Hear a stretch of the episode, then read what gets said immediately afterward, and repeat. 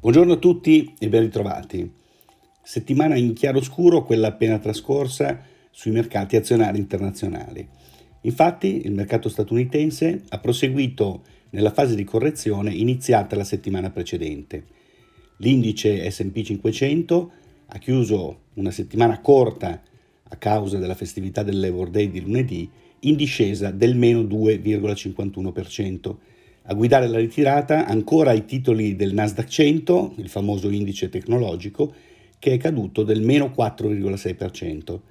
Durante il ponte festivo si è avuta la notizia che Tesla, il colosso dell'auto elettrica fondato da Elon Musk, non è riuscito ad entrare nell'indice SP 500, scatenando così un'ondata di vendite martedì 8 settembre sul titolo che ha chiuso in ribasso del 21% in un solo giorno, trascinando con sé tutti i campioni della New Economy. Una volta tanto, la correzione del mercato statunitense fortunatamente non ha avuto riflessi perniciosi sul resto dei principali mercati azionari internazionali, con l'area euro che è riuscita a chiudere addirittura la settimana in rialzo del più 1,69% dell'indice Eurostock 50 ed il nostro mercato domestico in progressione del 2,21%. Molto bene la borsa di Londra con il FTSE 100 che è salito del 4% grazie soprattutto al rialzo delle grandi multinazionali e dei titoli orientati all'export che hanno beneficiato del forte ribasso della sterlina causato dalle crescenti tensioni fra Unione Europea e Regno Unito.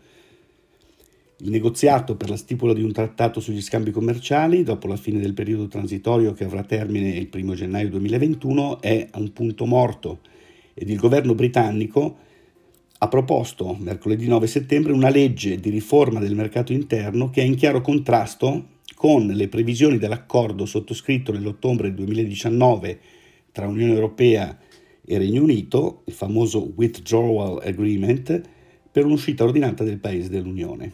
In questo modo le reazioni dell'Unione Europea sono state fortemente negative.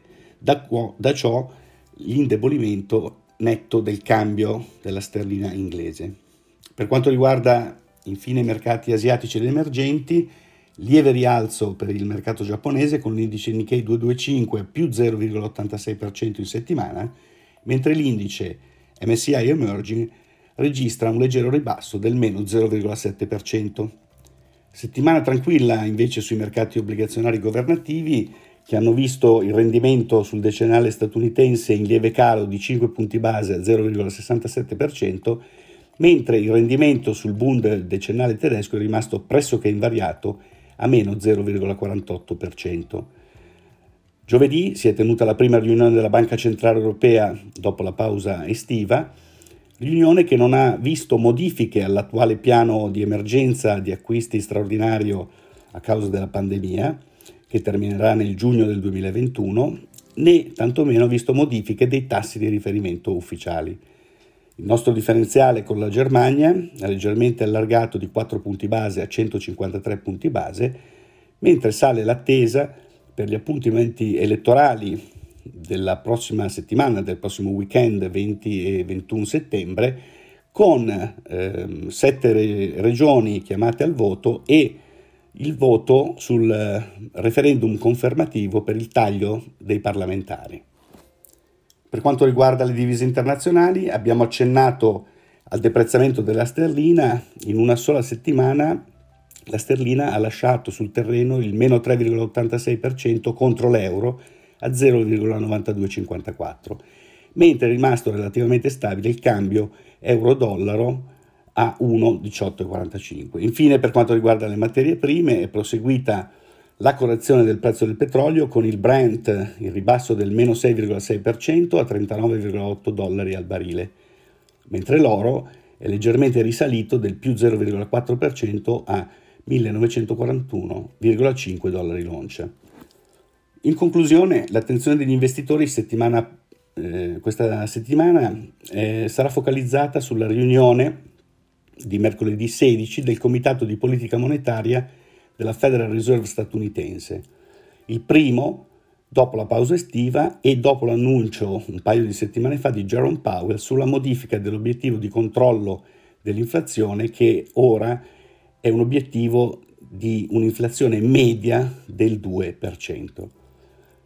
Giovedì si riunirà anche il Comitato di Politica Monetaria della Banca d'Inghilterra e per quanto concerne i dati macroeconomici in settimana avremo i dati sulla produzione industriale nell'Eurozona per il mese di luglio e quelli cinesi e statunitensi per il mese di agosto. Cina e Stati Uniti pubblicheranno inoltre i dati sulle vendite al dettaglio in agosto, mentre in Germania sarà pubblicato l'indice di fiducia CEVE per il mese di settembre. Sarà interessante osservare se la correzione del mercato americano, concentrata soprattutto nel settore della tecnologia, proseguirà o seppure tornerà il sereno anche su questo mercato dopo la buona performance del resto dei mercati internazionali occorsa settimana passata. Io vi ringrazio per l'attenzione e vi do appuntamento a settimana prossima.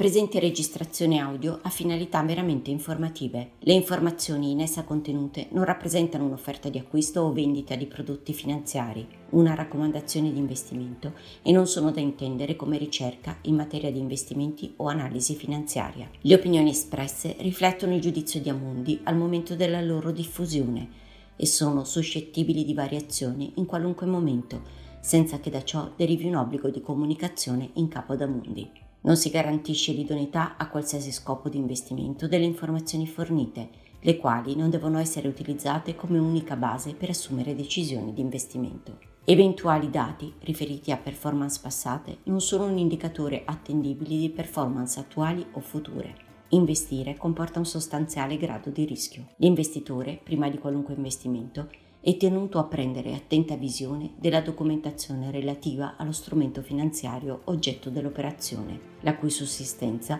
è disposta dalla normativa vigente. Le informazioni contenute nella presente registrazione audio non sono dirette alle US Person, così come definite nel US Regulation Act della Securities and Exchange Commission.